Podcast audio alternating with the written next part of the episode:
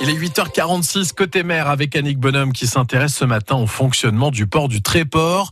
Un port qui permet aux pêcheurs samariens d'accoster pour livrer leurs marchandises et aux entreprises proches d'importer des matières premières. Ce port est sous la tutelle de la CCI du littoral Hauts-de-France, dirigé par Thierry Lemoff. Le port est un lieu qu'on croit public et finalement c'est géré par plusieurs euh, institutions, dont la, la, CCI. Alors tout à fait, la, la Chambre de commerce littoral Hauts-de-France est le concessionnaire du port du Tréport.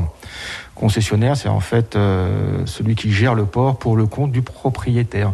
Le port du Tréport est la propriété du département de la Seine-Maritime. Avec une particularité dans cette concession, dans cette délégation, c'est qu'on s'occupe à la fois de l'outillage, de tout ce qui a trait, par exemple, au déchargement des navires, mais également des ouvrages. Et généralement, dans les concessions portuaires en particulier, ça ne concerne que l'outillage. Et là, la, la CCI s'occupe aussi des ouvrages, aussi bien des terre-pleins que des ouvrages mobiles du port du Tréport. Tout ce qui est le mobilier, en fait Tout ce qui est mobilier et immobilier, en fait. Tout ce qui est immobile et tout ce qui est mobile. Il y a le port de pêche, il y a le port de commerce, il y a le port de plaisance. Vous êtes au-dessus de tout ça et vous donnez vos directives? Alors, on ne donne pas de directives. En fait, on met à disposition des activités du commerce, de la pêche et de la plaisance des ouvrages qui fonctionnent. Donc, euh, en fait, tous les moyens nécessaires pour que l'activité de la pêche, de la plaisance et du commerce puisse se développer et fonctionner dans les meilleures conditions. Et ces moyens sont lesquels? Alors, Les moyens, bah, c'est avoir des ouvrages mobiles parce que pour rentrer au port de commerce, vous avez une porte qui s'ouvre euh, une demi-heure à deux heures avant la pleine mer pour permettre l'entrée ou la sortie des ports de commerce. Donc, c'est s'assurer que la, la, porte fonctionne, sinon le, le, port est bloqué.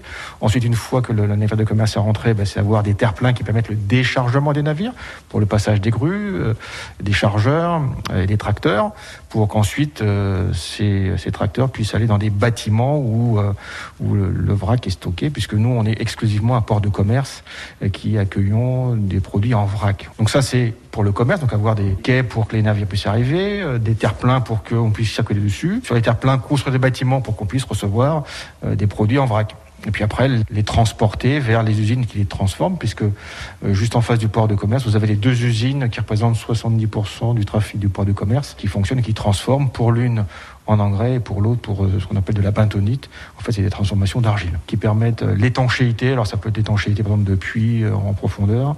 Ça peut être aussi en, utilisé en sous-couche routière. Voilà le type de produit qu'ils qu réalisent. Et donc, ça, c'est 70% en importation. Et puis, ben, les navires sortent aussi une fois qu'ils sont, ils sont vides. Ou alors, ils viennent récupérer des produits qui sont stockés sur les terre-pleins, comme par exemple du granusil ou, ou des pneus déchiquetés, et on, on, les exporte à destination pour euh, des activités qui en ont besoin. Donc on a effectivement des produits qui servent à la production du verre, qui sont également importés, mais de manière assez marginale, puisque finalement on, on constate que ces, produits arrivent via d'autres ports et ne sont pas forcément déchargés au port du Tréport. Et demain, nous continuerons à découvrir le port du Tréport avec l'un des acteurs de cette activité, la société LTS. Côté mer, c'est bien sûr en réécoute sur FranceBleu.fr.